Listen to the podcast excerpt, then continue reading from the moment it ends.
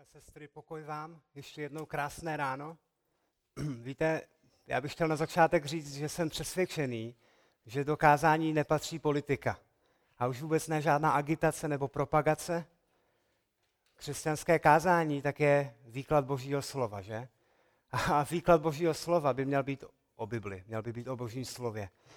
Zároveň však platí, že když vezmeme písmo a chápeme, že je dané Pánem Bohem, že je dané pánem vesmíru, tak je přirozené, že se dotýká úplně všech oblastí, které ve vesmíru můžeme jenom vyjmenovat.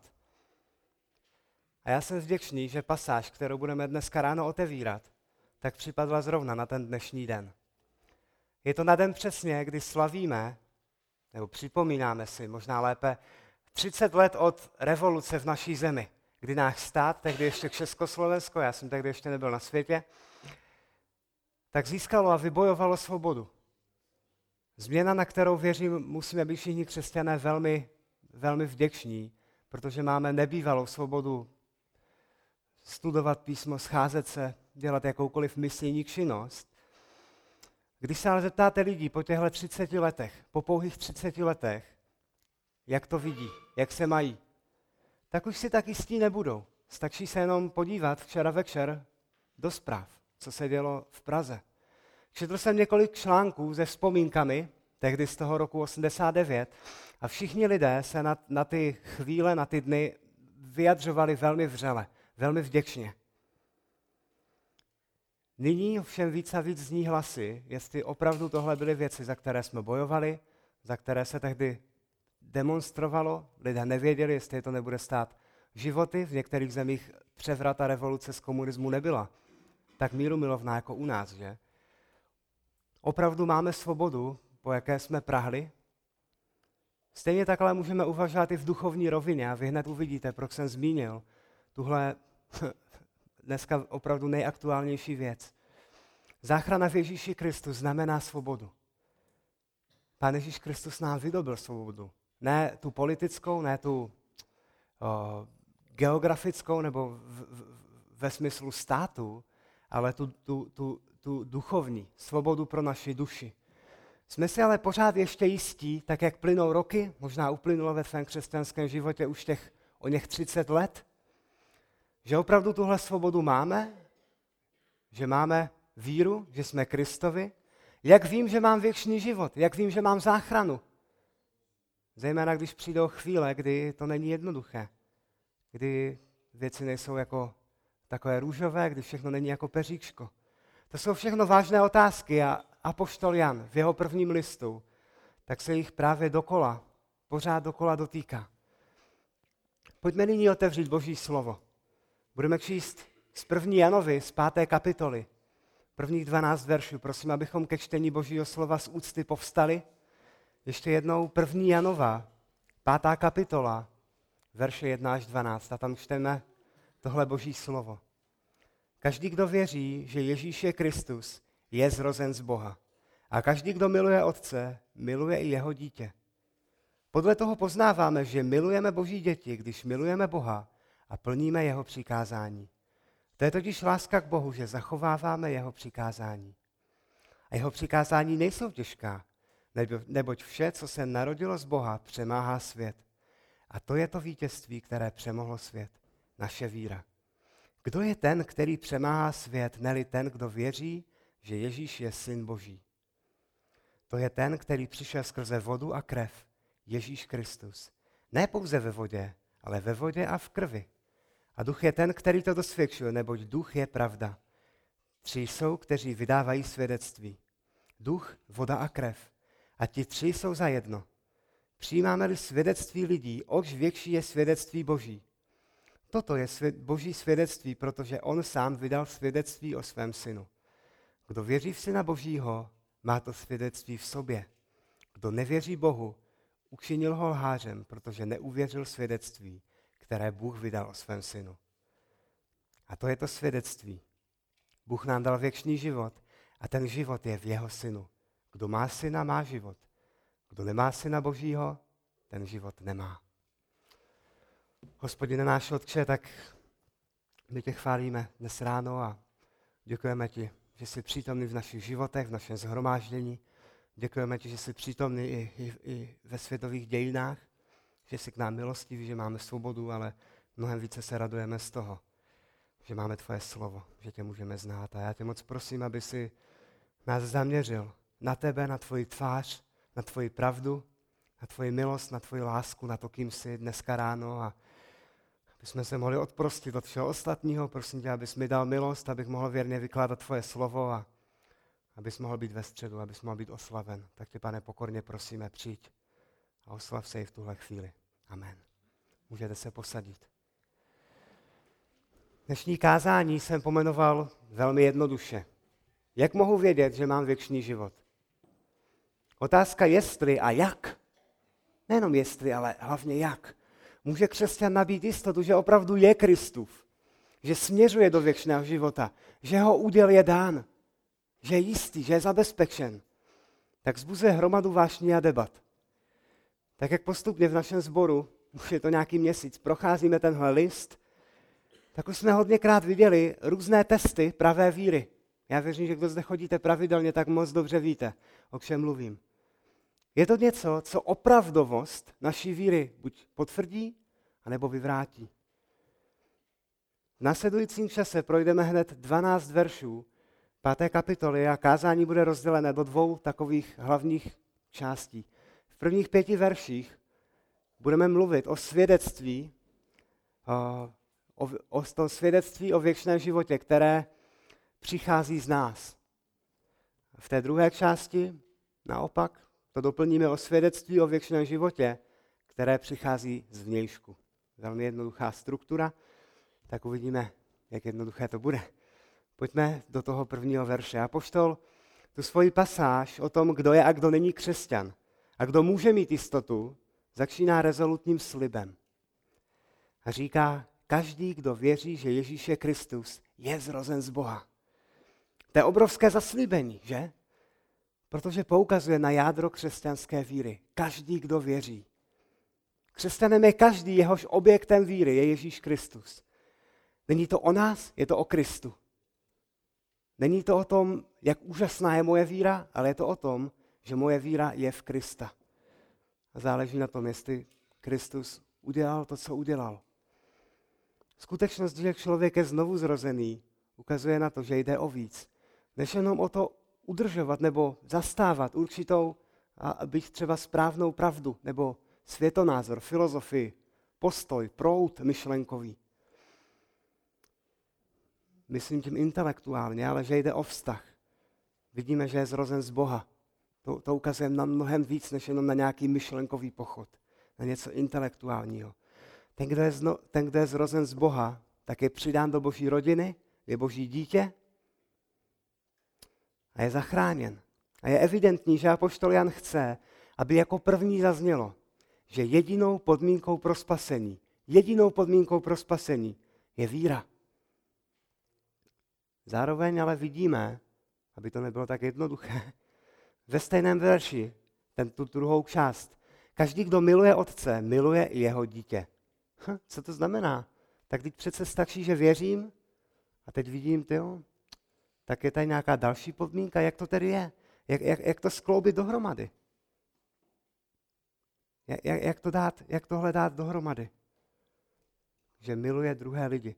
Navíc, když se podíváme do takto pořadí, ve kterém je argument postavený, tak spíše ukazuje na to, že my nejsme zrozeni z Boha, protože bychom věřili, ale že věříme, protože jsme zrozeni z Boha. Hm, tak to je ještě, ještě složitější, že? Říkáme si, jak to tedy je a co, co ta láska k jeho dětem. Je tam několik podmínek, co pro to všechno musím udělat. Někdy několik týdnů zpátky, když jsme se bavili o čtvrté kapitole, tak, tak jsme zmínili ten známý verš, který se dává na svatební oznámení, který věřím znáte. Je to verš 4.19 a tam se píše, my milujeme, neboť on první miloval nás. A tohle je klíč k pochopení i toho prvního verše. Je taková okřídlená fráze, ale na to není prá- fráze, je to pravda, veliká pravda, že pokud nevíme, co něco v písmu znamená, tak se musíme podívat dokola, že? Na takzvaný kontext. Jo? Neplatí to jenom v Bibli. Je to dobré se na to podívat třeba, když vám něco píše manželka, abyste to dobře pochopili. Ale v Biblii je to obzvláště důležité.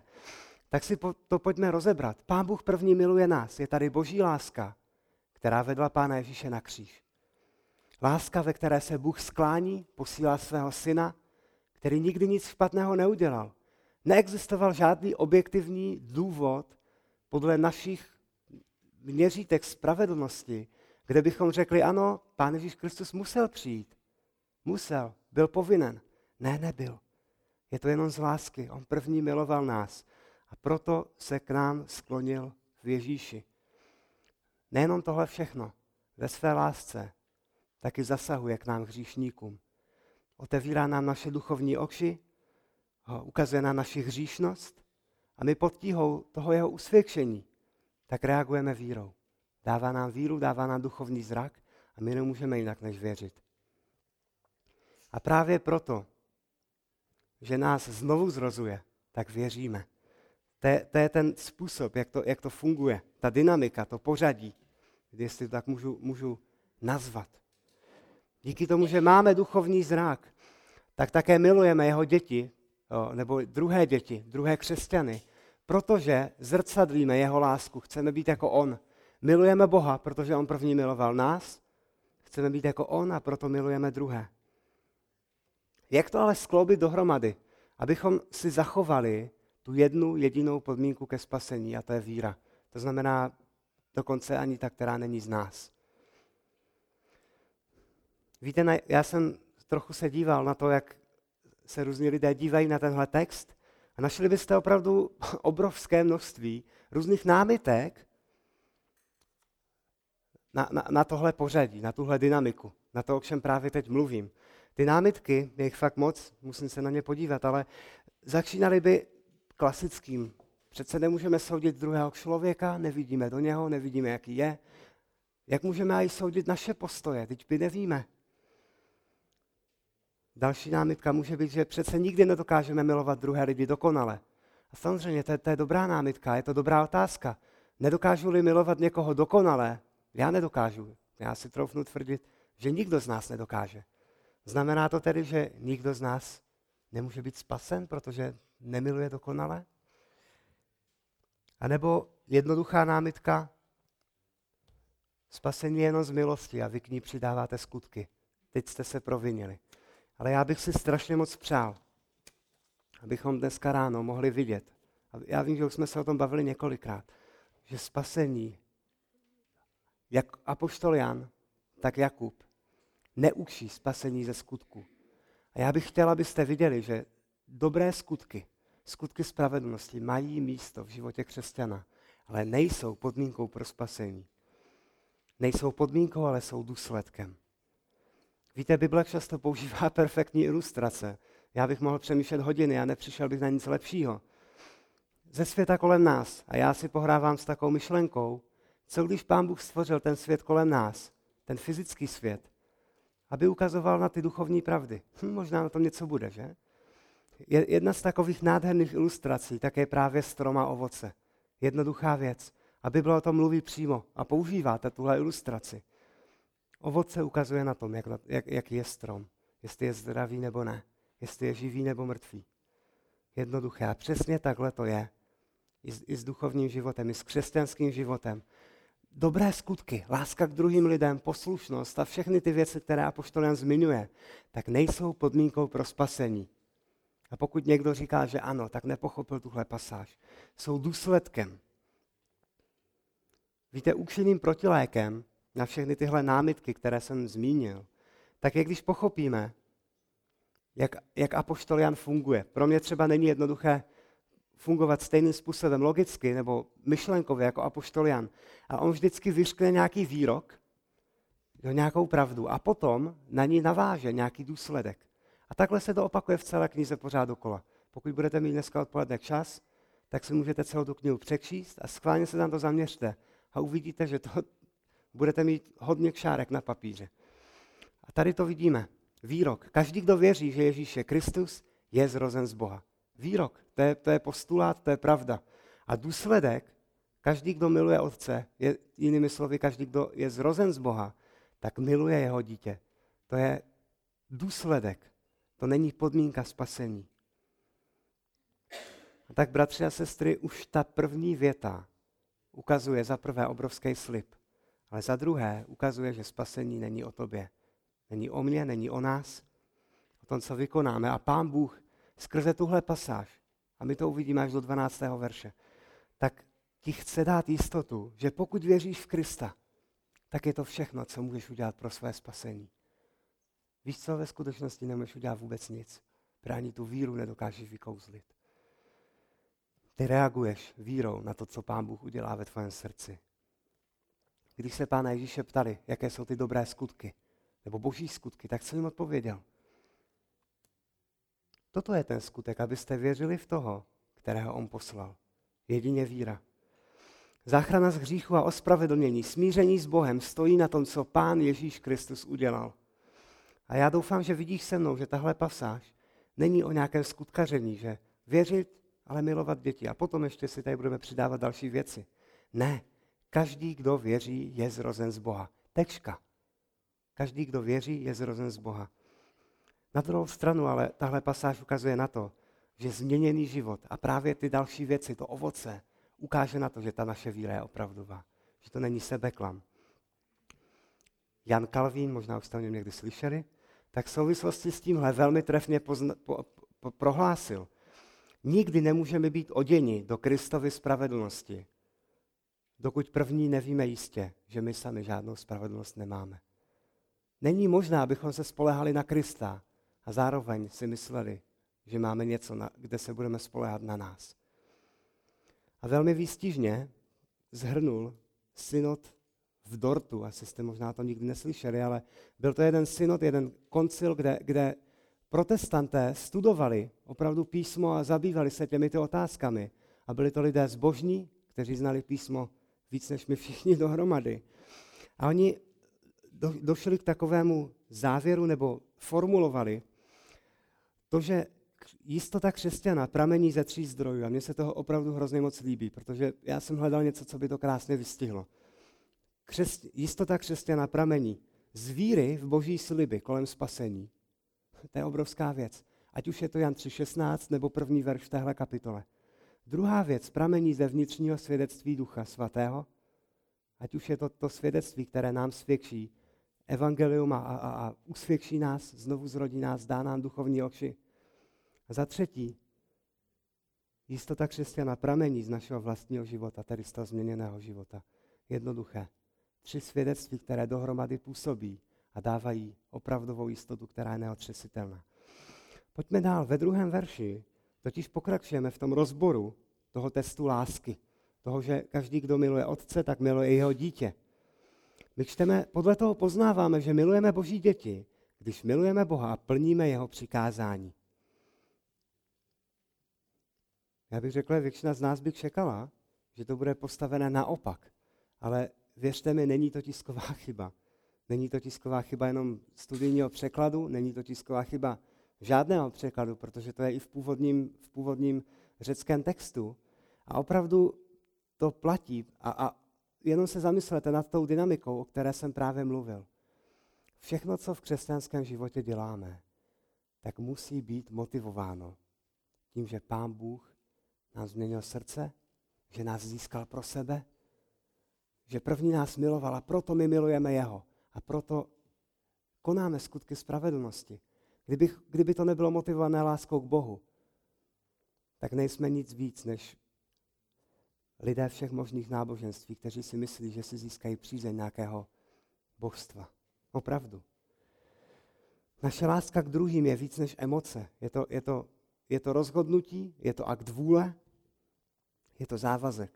A to nejde jinak, než pokud je motivována právě láskou k Bohu. Nejenom, že milujeme Boha, protože On první miluje nás, ale taky díky tomu milujeme druhé. Na rozdíl od, a opět připomeňme si to, do jakého kontextu píše, na rozdíl od těch falešných učitelů, od těch gnostiků, pamatujete si to, že? Kteří nevidí Boha jako zdroj lásky, ale jenom jako nějakého ducha, který je oddělen od tělesného, ale křesťané zrcadlí lásku Boha, který je láska. Pán Bůh je charakterem láska. Nemůžeme oddělit lásku, protože Bůh prostě je milující. To, to je, kým je. Láska ho charakterizuje. Pán Bůh nemůže být jiný. A tak kdyby, kdyby už z toho, co zaznělo, nebylo všechno jasné, tak ve třetím verši je to, je to, je to ještě dovysvětlené, je to ještě vyjasněné. Protože mi připom, apoštol Jan nám připomíná, že pokud opravdu milujeme Boha, pokud nám změnil srdce, ukázal nám, jak vzácný je, co všechno máme v Kristu, tak budeme ho i poslouchat, budeme plnit jeho přikázání. A některé, jedno z jeho přikázání je milovat druhé, že? Milovat druhé, jako jsem já miloval vás. Jak už jsem zmínil, láska k Bohu ani láska k druhým lidem není jenom nějaký prázdný akt emocí. Je to závazek.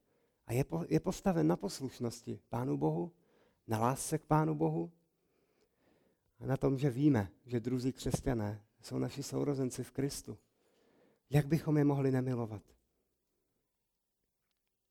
Námitka, že tahle, tohle pořadí přidává k víře skutky, je naprosto lichá, pokud si uvědomíme, že znovu zrozený člověk má nové srdce.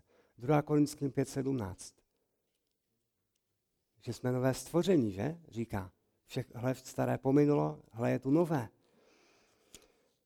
Pokud pochopíme, jak radikální změna v našem srdci se odehrála při znovu zrození, tak se nebudeme divit tomu, že najednou náš život bude jiný. Že budeme milovat tam, kde jsme nemohli milovat. Ve druhém verši, pardon, ve čtvrtém verši samozřejmě, tak s tímhle předpokladem pracuje a, a pokračuje. Nebo my to vidíme v druhé půlce třetího verše a ve čtvrtém verši, protože Jan říká, jeho přikázání nejsou těžká. Ano, jeho přikázání nejsou těžká. Jak by také mohla být, když víme, že Pán Bůh je pro nás všechno, že pro nás sám sebe vydal, že nás miluje. Víte, boží zákon pro, bezbož, pro možná i pro nábožné lidi, ale neznovu zrozené lidi, tak bude velikou náloží, břemenem, který nelze unést. A my to vidíme třeba v listu Galackým, když se bavíme o božím zákoně. Boží zákon byl dán, aby usvědčil lidi z hříchu. Aby, aby nám představil, jaký je standard, laťka Pána Boha, kde Pán Bůh chce, aby mychom, abychom my byli. A najednou lidem je jasné, že to nedokážou ani v jednom ohledu naplnit. Ani v jedné disciplíně.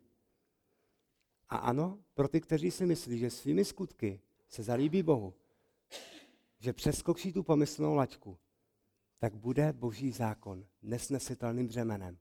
Přítěží, hořkostí, ale pro ty, kdo vložili naději v Kristu a kdo se oblékli do té Kristovy spravedlnosti, jak jsme o tom mluvili, kdo si uvědomili, že žádnou vlastní nemají, tak boží zákon je najednou radost.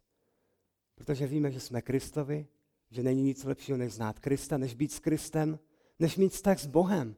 Není nic lepšího pro naši duši, než poslouchat Pána Boha. A potom pro nás budou boží přikázání radostí. Pro toho, kdo opravdu chápe, že spasení není ze skutku, ale jenom milostí a všechno bylo vykonáno, tak budou, bude poslušnost Bohu něčím, co bude radostné. Ten, kdo to nechápe, tak nechápe evangelium. Opět, poslušnost je motivována láskou k Bohu. Tak bratři a sestry, ta druhá půlka třetího verše nás vede k takové závažné otázce. Jak se stavíme k božím přikázání? Jak se tváříš, když otevřeš Bibli? A čteš, co je boží vůli pro jeho děti, tedy i pro tebe, pokud jsi křesťan. Je pro tebe boží zákon těžký, něco, co tě svazuje, anebo lehký, radostný? Pohlí, pohlížíš na přikázání jako na seznam regulací a zákazů, tak jako nějaká směrnice Evropské unie, kde bys nejradši šel někde na letnou a vyjádřil to v demonstraci, ale protože pán Bůh je pán Bůh, tak radši budeš ticho a nedovolíš si to. Ale v srdci je tvůj postoj. Jo, to jsou ty zákazy. A nebo je pro tebe boží zákon něco radostného. Něco, co je radost dodržovat a následovat, protože víš, že není lepší místo pro tvoji duši, než na božích cestách. Víte, odpověď na tuhle otázku ukáže ledacos z našich srdcí. Hospodin nás volá k tomu, abychom pro něj žili z radosti, aby život pro něho nebyl břemenem, ale radost, aby následovat Krista byla výsada, aby poznání Krista bylo nade vše. To jde ale jenom a jenom tehdy, pokud pochopíme, že skutky si nic nezasloužíme, protože všechno už je uděláno.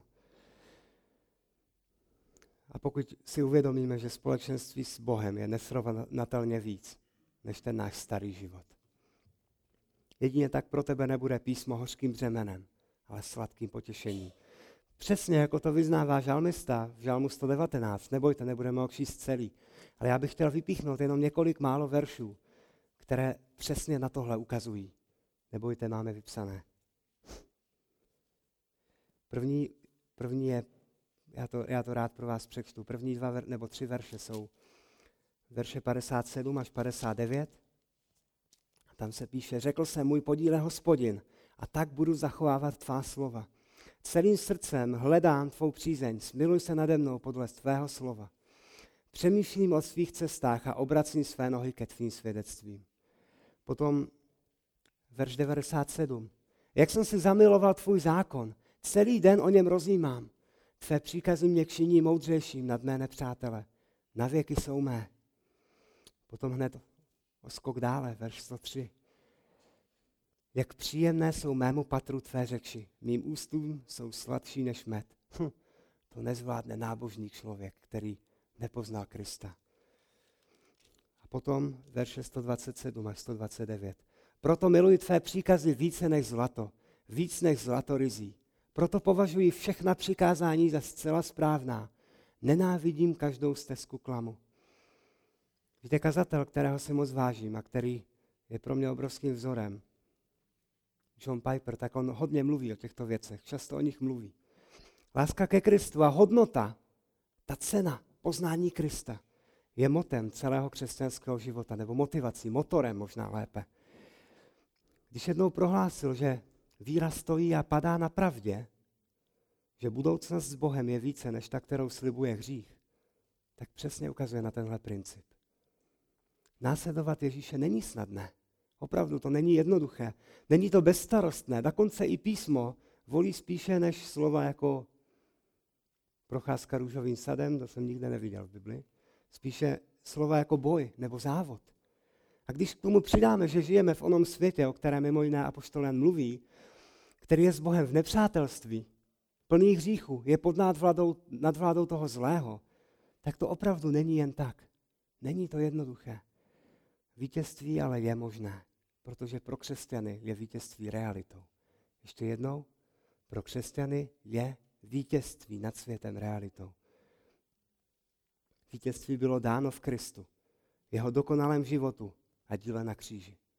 Ničem jiném, nic víc, nic míň.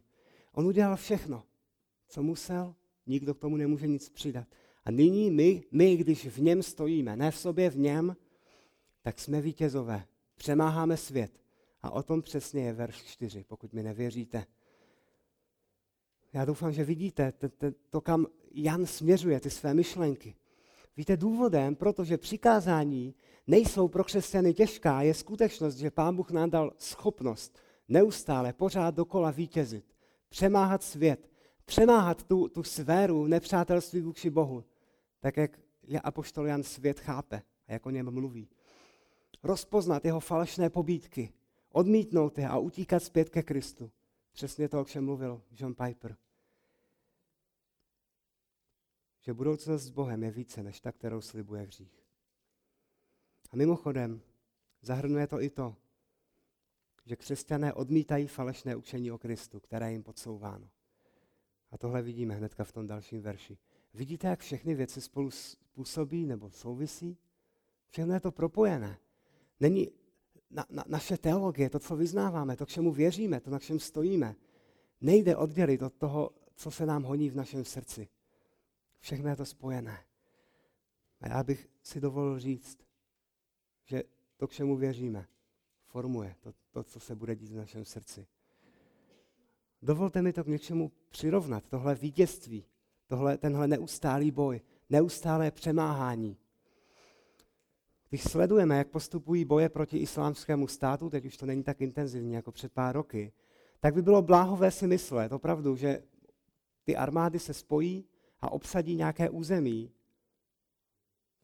Možná mě napadají některé armády, které by to udělali, ale většina ne. Které by si potom někde sedli, otevřeli by si láhev vína, udělali by si kávu, seděli a ty, ty zbytky těch rebelů nechali dělat jejich práci, jejich aktivitu. To by bylo bláhové. Myslet si, že, že by to bylo bez boje. Že, že by si sedli a založili si ruce do klína. Žádný režim a vláda nebude partizánskému boji nekšině přihlížet. Samozřejmě, vždycky nějaký odboj bude. Vždycky. Stejně tak v duchovní rovině. Ale ať už je to dobrá nebo zlá vláda, když máme ten listopad 17., tak je bude potírat v zárodku. Dokonce i komunisté potírali odboj, že? V zárodku. Aspoň se snažili. Jinak by ani nebyla opravdovým vítězem. Nemohla by říct, že má vládu. To je, to je naprosto, my to chápeme v té, v té sekulární rovině. A v duchovní rovině to funguje naprosto stejně, bratři a sestry. Pokud přemáháme svět, tak to znamená, že pořád dokola a dokola musíme vykonávat tu, tu, tu nadvládu, že v Kristu budeme vítězit. Ne si založit ruce v klín. A jedna z oblastí, ve kterých je Satan velmi aktivní, v tom jeho partizánském boji, tak je právě šíření falešného učení. A nenechte se zmást. I mezi protestanty, mezi lidmi, kteří věří evangeliu, tak se podsouvají různé padělky. Dokonce i padělky evangelia. A apoštol Jan se na tohle odkazuje hnedka v tom verši, verši 5. A proto, proto, proto najednou zase se vrací k Ježíši a říká, kdo je ten, který přemáhá svět, neli ten, kdo věří, že Ježíš je syn Boží. Ten, kdo věří, že Ježíš je syn Boží. Najednou se dostáváme zpátky k té pro někoho suché teologii, že Ježíš je Boží syn. Víte, jenom si to ve zkratce připomeňme. Ti falešní učitelé, ti gnostikové, tak oni popírali buď Kristovo božství, nebo naopak lidství. Křesťanská víra ale stojí na tom, že Ježíš Kristus fyzicky přišel na zem, nebyl pouze nějakou iluzí, nějakým přeludem, ale byl plně Bůh a byl plně člověk. Kdyby nebyl Bůh, tak by nemohl být zástupnou obětí. Kdyby nebyl člověk, tak by nemohl být vhodnou zástupnou obětí. Na tom stojí a padá křesťanská víra. Pán Ježíš nikdy o své božství nepřišel a tak, bratři a sestry, pokud jsme těmi, kteří přemáhají svět, a věřte mi, že jimi jsme a máme být, v zjevení, druhá kapitola, ty dopisy těm zborům, mluví o křesťanech jako o těch, kteří vítězí, o opravdových křesťanech. Tak potom to znamená, že nemáme výmluvy. Věřte, nevěřte, já a ty máme schopnost bojovat a obstát. Máme schopnost zvítězit a nemůžeme v našem boji o svatost, o morální čistotu, ale i o čistotu učení, které přijímáme a které potom sdílíme s druhými, jen tak rezignovat a říct si, nějak to dopadne. Hlavně, že mám Pána Ježíše. Postoj toho, kdo vítězí, není vzdát se a nechat partizány dále někde bojovat a potom se spamatovat, až když bude pozdě. Ale vstát, vyznávat a jít dál. A Puštolian o tom hodně mluví v tomhle listu. Mimochodem, mám to tady napsané, že už o tom mluví od první kapitoly, pořád dokola. Nejsme dokonalí, padáme, ale musíme vstát. Nesmíme to vzdávat. Tak v úvodní části téhle pasáže jsme viděli tu první část, podle čeho můžeme vidět, že máme věčný život. Dalo by se to zhrnout tak, že věčný život mají ti, kteří věří v Krista. Nic víc, nic míň. Ale pak je otázka, jaká ta víra je. A opravdová víra se projeví na našem životě. Takhle by se dala vlastně zhrnout celá kniha. Pokud jste nechodili do Kuřimy poslední měsíce, tak eh, to máte jako takový, takový trailer, také zhrnutí. A ten náš život se projeví podle toho, že budeme milovat druhé křesťany, že budeme poslušní božím přikázáním a že budeme věřit v pravého Ježíše a odmítat falešné učení. Ty všechny tři testy, které v průběhu čtyř kapitol pořád dokola a poštol Jan přináší, tak nyní konečně je dává dohromady, protože už se blíží ke konci a sumarizuje. Chce, chce lidem dát ten tu závěrečnou výzvu, tak to všechno kombinuje. Přátelé, ještě než se přesuneme do té druhé části, tak já bych chtěl zmínit jen takovou osobní aplikaci, která z toho všeho vyplývá. Víte, je prospěšné, nepříjemné, ale prospěšné, Je to usvědčující, ale zamyslet se nad naším životem. Já bych řekl zamyš, za, z, z, usvědčující, ale zároveň ujišťující. Protože pro křesťany se můžeme pravidelně ohlednout zpátky. A opravdu s upřímností, možná i třeba zeptat se druhého, bratru a sester, manželky, někoho, komu opravdu věříme, s kým máme důvěrný vztah a zeptat se ho, ale víš co, vidíš nějakou změnu na mém životě? Já vám garantuju, že pokud se ohlednete zpátky, tak tu změnu uvidíte. Tak jako na burze, ten graf kolísá, ale když si to zmenšíte na, na menší měřítko a podíváte se třeba na, na, na dvouletý, dvouleté měřítko, no pětileté, tak uvidíte najednou, že i když třeba teď jste v nějakém lokálním minimu, takže ten trend je rostoucí. Přesně takhle to funguje v křesťanském životě. A když tohle uvidíme, tak nám to přinese jistotu. Ve chvíli, kdy přijdou pochybnosti. A já věřím, že to je účel, proč apoštol Jan píše občas tyhle těžká slova. Na první pohled si říkáme, kdo by mohl obstát. Ale Janovi jde o to, aby nám dal jistotu. Ovšem ne falešnou jistotu, jsme o tom hodně mluvili.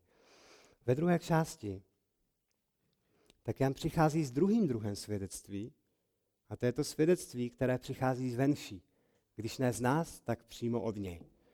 Jestli úvodních pět veršů zodpoví na pochyby o našich vlastních životech, tak potom zbývajících sedm veršů, doufám dobře pokřítám, tak zodpoví na otázky například nevěřících, kde bereme jistotu, že Ježíš Kristus opravdu byl tím, kým o sobě tvrdil. Po letném zhlednutí verše 6, tak se nabízí otázka, proč Jan píše zrovna tohle. To je ten, který přišel skrze vodu a krev. Ježíš Kristus. Proč zrovna vodu a krev najednou, když jsme se bavili syn Boží, poslušnost Bohu, bavili jsme se o nás. A pro pochopení budeme muset znovu ještě více zaspomínat a z paměti vylovit ten kontext, to, o co tehdy mezi adresáty listu šlo. Oni žili v nelehké a já bych řekl nepřehledné situaci, opravdu. V první století, zhruba 50 let potom, co Pán Ježíš Kristus zemřel, nebo byl ukřižován, zemřel, vstal z mrtvých a odešel do nebe, aby se posadil po boží pravici, tak už 50 let potom se vkrádají falešní učitelé, kteří Ježíšovo, Ježíšovo evangelium a učení o něm překrucují. Staví se na tom, že duše a tělo jsou oddělené, že nemají nic společného, tak dochází k závěru na základě tohoto dualismu. Jste najednou si určitě všem pamatujete tohle slovo, že? Zvláštní, tak vám to oživilo. Tak dochází k závěru, že prostě není možné, aby Ježíš Kristus zároveň mohl být tím, tím, tím špatným tělem a tím dobrým duchem nebo duší. A tak právě proto přichází s různými teoriemi, o kterých už jsme mluvili. Buď popřou jeho božství, popřou jeho lidství, prostě nejde to dohromady. Jedno z těch, jedno z těch nejvýznamnějších učení bylo, že Pán Ježíš Kristus byl Bohem jenom po určitou část života, konkrétně od křtu až po ukřižování. Apoštol Jan chce čtenáře postavit na pevnou půdu a hlavně jim připomenout to, to apoštolské pravé biblické evangelium, učení o Kristu. A, tak, to, a to jejich očité svědectví, že? Kým Pán Ježíš Kristus byl. První verš. Co jsme viděli, co jsme spatřili, čeho se naše ruce dotýkaly, slova života. Pána Ježíše Krista. O tom vám píšeme a budeme psát těch dalších pět kapitol. A tady jsme. Kdo je ten boží syn, v kterého máme věřit? Je to Ježíš Kristus, který přišel skrze vodu a krev. Co to znamená skrze vodu a krev? Stejně jako když padne mlha na silnici, tak to najednou není tak přehledné. A tady výjíždíme do takových raz, dva, tři, tři veršů, které opravdu nejsou jednoduché, jsou velmi nelehké. Různí biblisté tak se, tak se rozchází v tom, jak chápou tyhle dvě slova. Voda a krev. Zatímco třeba, už jsme ho zmínili, Jan Kalvín, nebo aby jsme to vyvážili, Martin Luther, tak, tak v něm viděli svátosti, o, svátosti křtu a památky večeře páně, tak jiní viděli v tom krev a vodu, která vyšla z Ježíšova boku. Je to zajímavá, zajímavá myšlenka. To byl například Augustín. U Augustína mě to vlastně moc nepřekvapuje, když nad tím tak přemýšlím. Ale já bych v tom osobně hledal raději něco, co bude dávat smysl bez větší dávky fantazie. A kdy, i když si všech těchto třech nesmírně vážím, opravdu, tak mi dá, mě osobně dává největší smysl to, že šlo o Ježíšův křest, to je ta voda, a o Ježíšovu smrt, to je ta krev. Hned vám vysvětlím proč. Tím prvním důvodem, že je to přirozenější, jo, že není potřeba větší, o, větší fantazie, třeba jako s tím bokem. Ale je to zejména proto, že tyhle dvě věci by, by se přesně, ale úplně přesně by se děli, že se vymezují proti učení toho jistého Serinta, nebo Serintuse, asi Serinta, bych to měl správně vyskloňovat, který rozhlašoval právě to, že Ježíš Kristus byl Bohem, ano, ale jenom od křtu po ukřižování. A vidíte, apoštol Jan apeluje. On přišel jako boží syn, to je verš 5, a verš 6 říká skrze vodu křest a skrze krev smrt. Najednou by to dávalo největší smysl. A poštol Jan ví, že popřít jeho božství nebo jeho lidství je naprosto nepřijatelný, fatální útok na, na kristologii. Že to najednou, najednou přicházíme o Krista, přicházíme o evangelium a má to opravdu důsledky takové, že to není slučitelné s křesťanskou vírou. Už jsem to zmínil. A tak poukazuje na to, že Ježíš skutečně přišel. A přišel jako Bůh po celou dobu. Nejenom, tak jak to, tak jak to říká, říká jedno vyznání z těch nejranějších, není nikdy doba, kdyby nebyl Bohem. A to je opravdu něco, co musíme jako křesťané vyznávat. Vidíte, jak je teologie důležitá? My si řekneme, je to, je to malá nuance. Ale jestli Pán Ježíš Kristus nebyl Bohem na kříži, tak najednou padá jeho oběť. A naše víra je naprosto marná. Od apoštolského učení, to znamená od toho jeho svědectví a svědectví dalších, tak se nyní přesouvá ve verši 6, druhá půlka, ke svědectví samotného Boha. Protože říká, že pravdu o tom, kdo byl Ježíš Kristus, dosvědčuje Duch Svatý. A, duch je ten, který to dosvědčuje, neboť duch je pravda, čteme. Pa, duch Svatý jako Bůh nemůže lhát, protože je pravda. Jenom zmíním, Jan 15.26, nemusíte to hledat. Ježíš o něm mluví jako duch pravdy, kterého pošle. A v dalších větách, tedy ve verších 7 až 8, tak ještě více přituhne. Jestliže tady jsme měli dvě nejasná slovíčka, voda a krev, tak tady máme ještě větší peripety, jestli to takhle můžu nazvat. Ještě palkšivěji může vypadat skutečnost, že přece půlka veršů je pravděpodobně ve vašich biblích v hranatých závorkách, když se podíváte. Vidíte to se mnou? A ještě k tomu v kurzívě, no tyjo. Co to bude znamenat? Nevím, kdo jste si četli ten poznámkový aparát, jestli máte studijní Bible. Ale opravdu je to jedna z extrémně obtížných pasáží v písmu. A, a, a jsou lidé, kteří, kteří budou velmi impulzivně reagovat a já doufám, že nebudete patřit mezi ně. A že si vyslechnete, jakým způsobem dle mého nejlepšího svědomí a vědomí je naprosto jednoduché tohle vysvětlit. Potřebujeme být sami upřímní k, sami k sobě a k písmu, k naší víře. A potřebujeme usilovně poznat, co opravdu bylo a nebylo součástí těch původních biblických textů. Tedy na jednu stranu se nespokojit s tím, že je to nějaká vyšší akademická hra, že se někdo baví, co v kterých manuskriptech bylo nebo nebylo.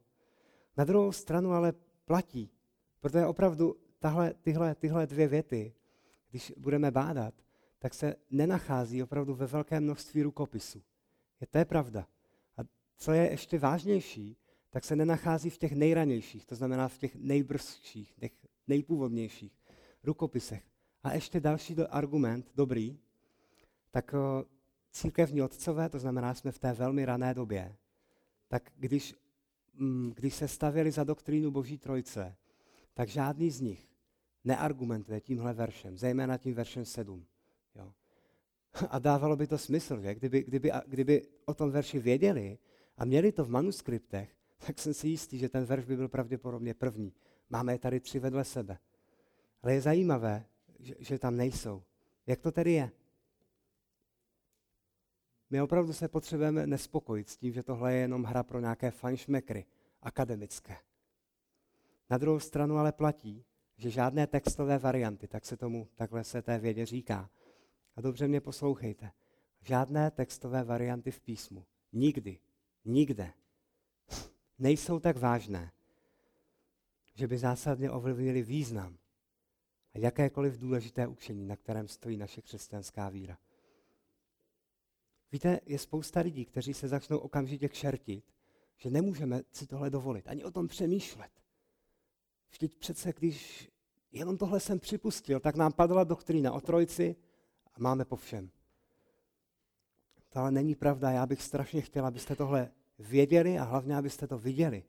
Abyste viděli, že, že tenhle text není jediný, který učí Boží trojci. My si to, my si to hnedka ukážeme. A já bych chtěl, abyste viděli, že nemůžeme přijmout námitky lidí, a, a jenom mi dovolte jasně říct, vymezit se, námitky lidí, kteří neznají Boha, kteří od něho utíkají, kteří ví o jeho existenci, protože Pán Bůh na ně stejně jako na nás křičí a oni se spírají, utíkají a tak budou zapírat cokoliv a budou hledat jakoukoliv námitku.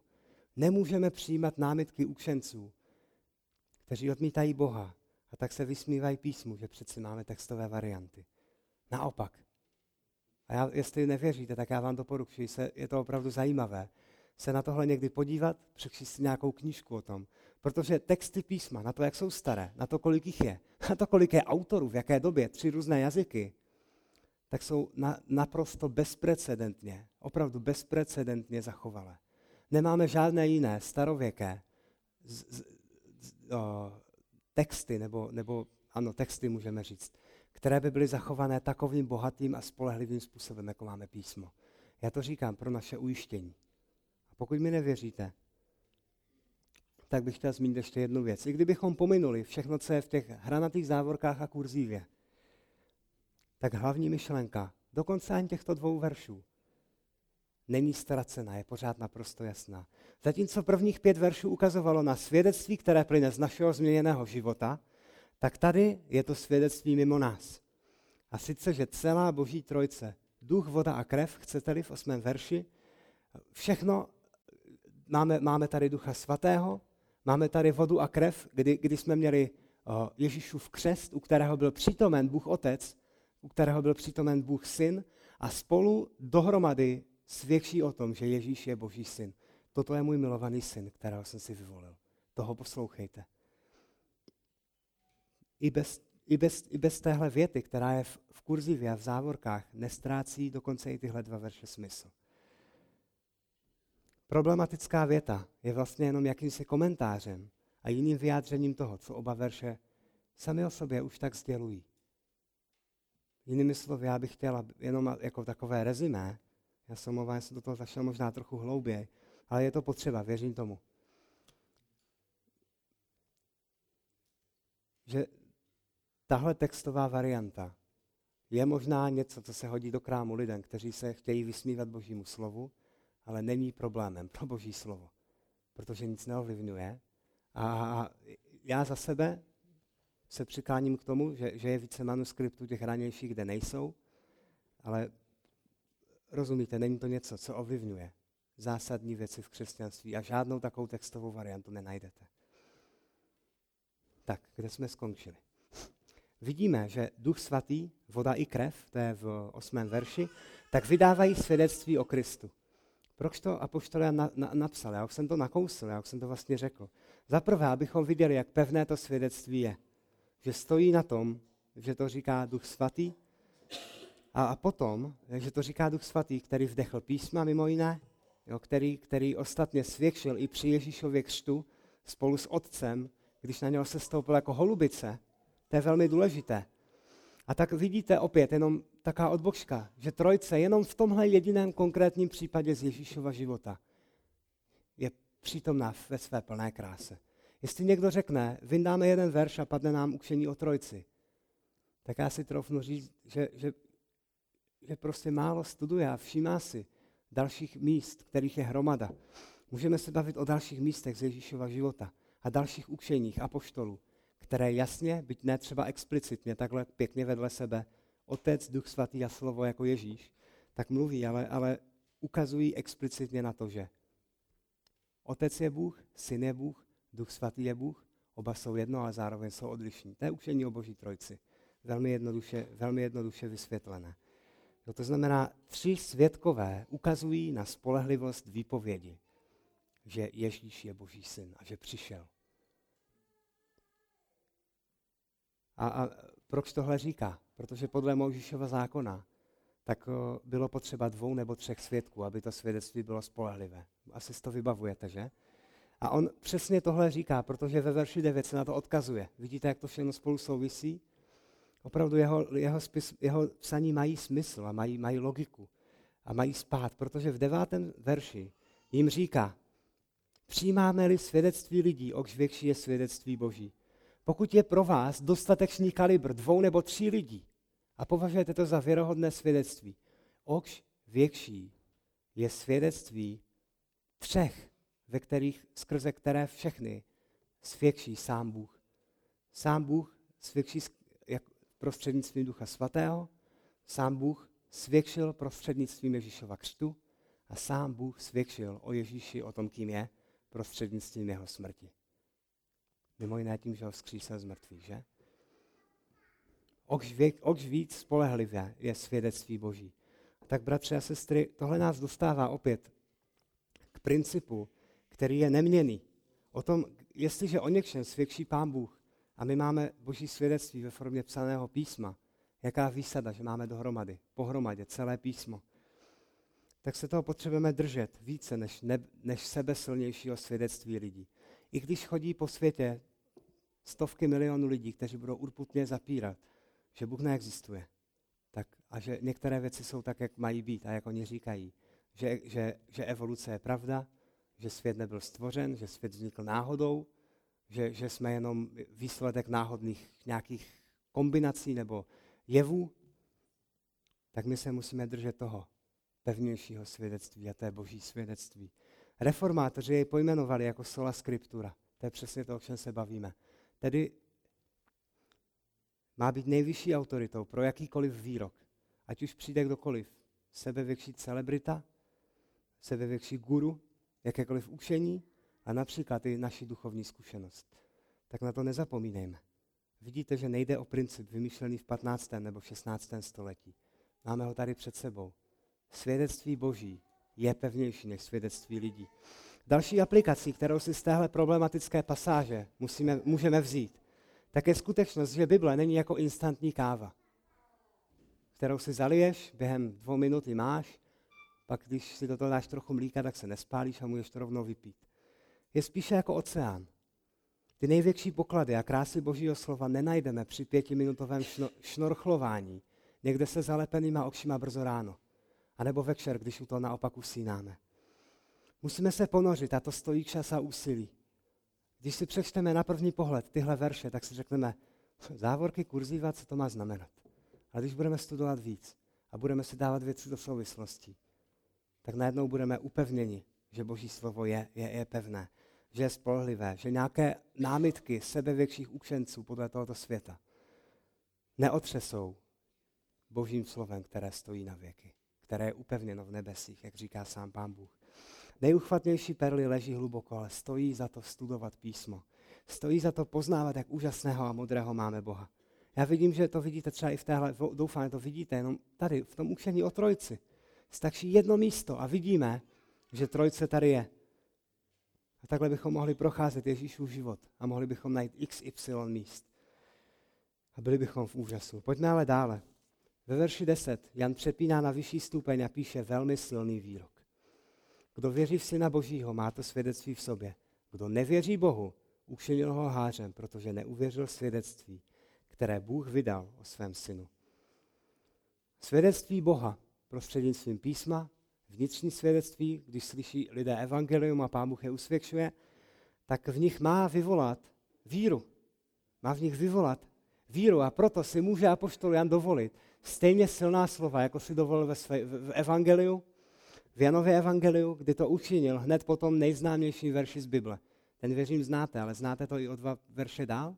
Tam se píše, ti, kteří neuvěřili, jsou již odsouzeni. Uh, to jsou silná slova. To jsou hodně silná slova. Tvrdá slova, ale osoba Ježíše Krista je úhelný kámen, na kterém se všechno rozlouskne. Buď a nebo. Jak je tedy možné, že Jan označuje ty, kteří boží svědectví o Ježíši odmítli, jako ty, kteří činí Boha lhářem? Svědectví o Kristu je vyřkšeno. A to velmi nahlas. Celé stvoření křičí o existenci Boha. Celá historie směřuje a otáčí se kolem jednoho jediného bodu. A světe div se, nebyl to ani 17. listopad, nebyl to ani den, kdy člověk poprvé stanul na měsíci. A byl to den, kdy Ježíš Kristus dokonal spasitelské dílo. Celé boží slovo navíc dosvědčuje Krista jako pána a spasitele. Svědectví o Kristu je hlasité, jasné a zní. Je dáno, každý je bez výmluvy. Svědomí svědčí proti hříšníkům, jako jsem já a ty. A otázka je jediná. Jak se k tomuhle svědectví postavíš? O nic jiného nejde. Jak naložíš s tím, že sám Bůh, sám Bůh dosvědčuje o Ježíši. Je to boží syn. Je Mesiáš. Odmítnout tohle svědectví znamená, a dávejte dobrý pozor, odmítnout i toho, kdo jej dává. Spochybnit jej. A to v důsledku znamená, že spochybnuješ pravdivost Boha a činíš z něho lháře. Ve verši 11 vidíme, že tím svědectvím není nic jiného než evangelium. To je to svědectví. Bůh nám dal věčný život a ten život je v jeho synu. Jako by to rezonovalo s tím prvním veršem, že? Hm? Nic jiného než evangelium. Ne, než zvěst, která začíná velmi negativně a hlavně začíná u nás. Začíná u tebe. Ale potom se přesouvá k Ježíši Kristu. Pán Bůh ve svém slově svědčí velmi jasně. Nikdo není svatý. Nikdo nenaplňuje boží standard, který Pán Bůh požaduje. A tak díky našim hříchům si nezasloužíme boží přízeň, ale boží hněv, odsouzení, trest. V tomhle odsouzení jsme beznadějně zajati, dokud nepřichází Ježíš Kristus. Ten, který žil dokonalý život, zemřel na kříži na našem místě, byl zkříšen a nyní vládne po boží pravici. Ježíš nám vydobil svobodu, jak jsme zmínili na začátku. Od zajetí hříchu, od údělu věčného trestu v pekle. Byl mnohem víc než revolucionář, než politický vězeň nebo chartista. Nechodil v průvodu, aby cinkal klíčema se statisícema dalších. Jeho záchrana netrvala. Nebyl to proces na měsíce a roky s nejistým výsledkem. Jednou provždy zaplatil na kříži a je dokonáno. To je evangelium. Tohle je evangelium a kdo v něho věří, kdo se na Krista spoléhá, ten má věčný život. Nic mezi tím. Žádná jiná varianta neexistuje. Buď a nebo. Ach, kolikrát slyšíme, on je tak blízko tomu, aby poznal Krista. Víte, stačí být takhle blízko. A přesto jsme nekonečně daleko. Buď máš Krista, nebo nemáš Krista. Buď máš život, nebo nemáš život. A to nás vede do toho posledního verše. A poštol Jan dává zkrátka jednoduchý rozcestník. Buď a nebo. Máš Krista? Znáš Krista? Není větší otázky, která by se kdy snášela nad tvoji hlavu. A nikdo jiný za tebe vyřešit nemůže.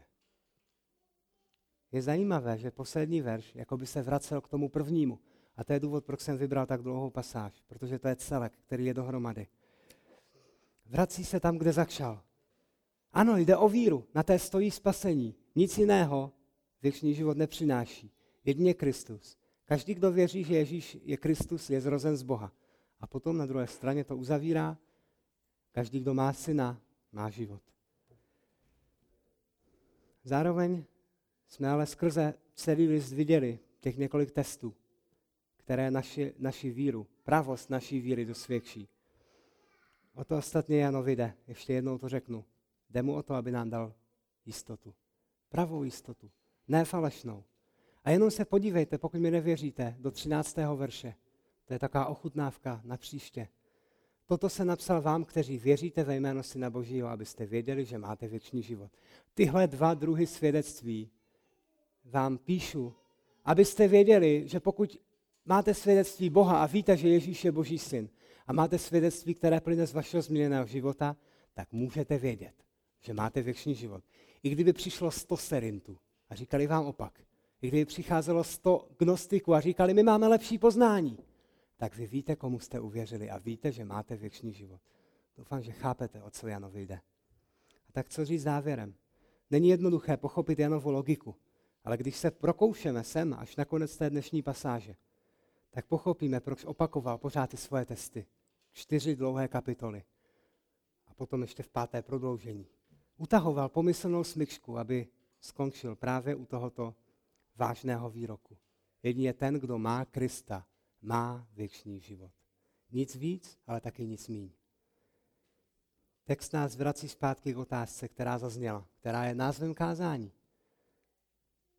Závisí na ní víc, než si možná připouštíš. Jak můžeš vědět, že máš věčný život? A dneska jsme viděli dvě odpovědi. Svědectví, které plně z tvého života a svědectví, které dává Pán Bůh. Dneska ráno nám Apoštol ukazoval tyhle dvě oblasti a my jsme viděli, že věřit v Ježíše je víc než jenom prázdné vyznání. Tak nezbývá mi víc než na samotném konci upřít tuhle otázku na tebe. Opravdu na tebe a samozřejmě i na mě. Víš, že máš věčný život? A jak to víš? Jak budeš vědět, že máš věčný život, až přijdou pochybnosti? A co s tím uděláš, pokud nevíš, pokud nemáš jistotu? Je dneska jeden spasení a nikdy není špatná chvíle na to vložit svůj život v Krista. Zároveň je pro nás dnešní pasáž pozbuzením, že i ty pasáže, které po prvním přečtení působí zamotaně a nedávají zdánlivě smysl. A věřte mi, já jsem s tou pasáží hodně dlouho bojoval. Měl jsem fakt, jsem byl vděčný, že jsem měl hodně času na to se připravit. Tak nakonec zjistíme, že obsahují spoustu nádherných věcí. Jenom je potřeba se ponořit hlouběji. Ach, jak moudrého a úžasného Boha máme. A tak eh, já bych chtěl jenom nakonec, než se budeme modlit, tak bych chtěl zakončit tím, že přečtu z listu Judova úplně poslední verš. Je to taká doxologie. Doxologie je taká oslava v češtině. A tam se píše, nebo poslední dva verše. Nyní tomu, kdo je mocen vás zachovat bez klopítnutí a postavit bez úhoné s veselým před svou slávu. Jedinému Bohu, našemu zachránci skrze Ježíše Krista, našeho Pána. Jemu buď sláva, velebnost, vláda i pravomoc před veškerým časem i nyní a po všechny věky věků. Amen. Budeme se modlit. Pane Ježíši Kriste, tak stojíme před tebou v úžase, když, si, když jenom se zamyslíme nad tím, kým jsi co v tobě máme. Já tě chci hrozně moc prosit, aby si nás přitahoval každý den znovu a znovu víc k sobě, aby poznání tebe, to, jak vzácné je poznání tebe a život v tobě, smíření s Bohem, nový život a společenství s tebou, pane Bože, tak aby nás vedlo k tomu, že budeme bojovat, že budeme vstávat, že budeme vítězit, že budeme přemáhat svět, že budeme využívat toho, kdy jsi nám dal všechno, co je potřeba ke zbožnému životu. Hospodine, děkujeme ti za to, že nám dosvědčuješ realitu našeho spasení, že to můžeme vědět, že taky náš život může být jakýmsi barometrem toho, jak na tom jsme, a že nás může vyvést z omilu, ze sebe klamu a zároveň upevnit. A já ti díky za spasení v Kristu, díky za to, že je pouze a pouze milostí skrze víru, že k tomu nemůžeme nic přidat. Moc tě, pane, prosím, aby tohle pevné svědectví, které není od lidí, ale je od tebe, aby mohlo pochopit ještě co nejvíc těch, kteří od tebe teď utíkají. Děkujeme ti a velebíme tě.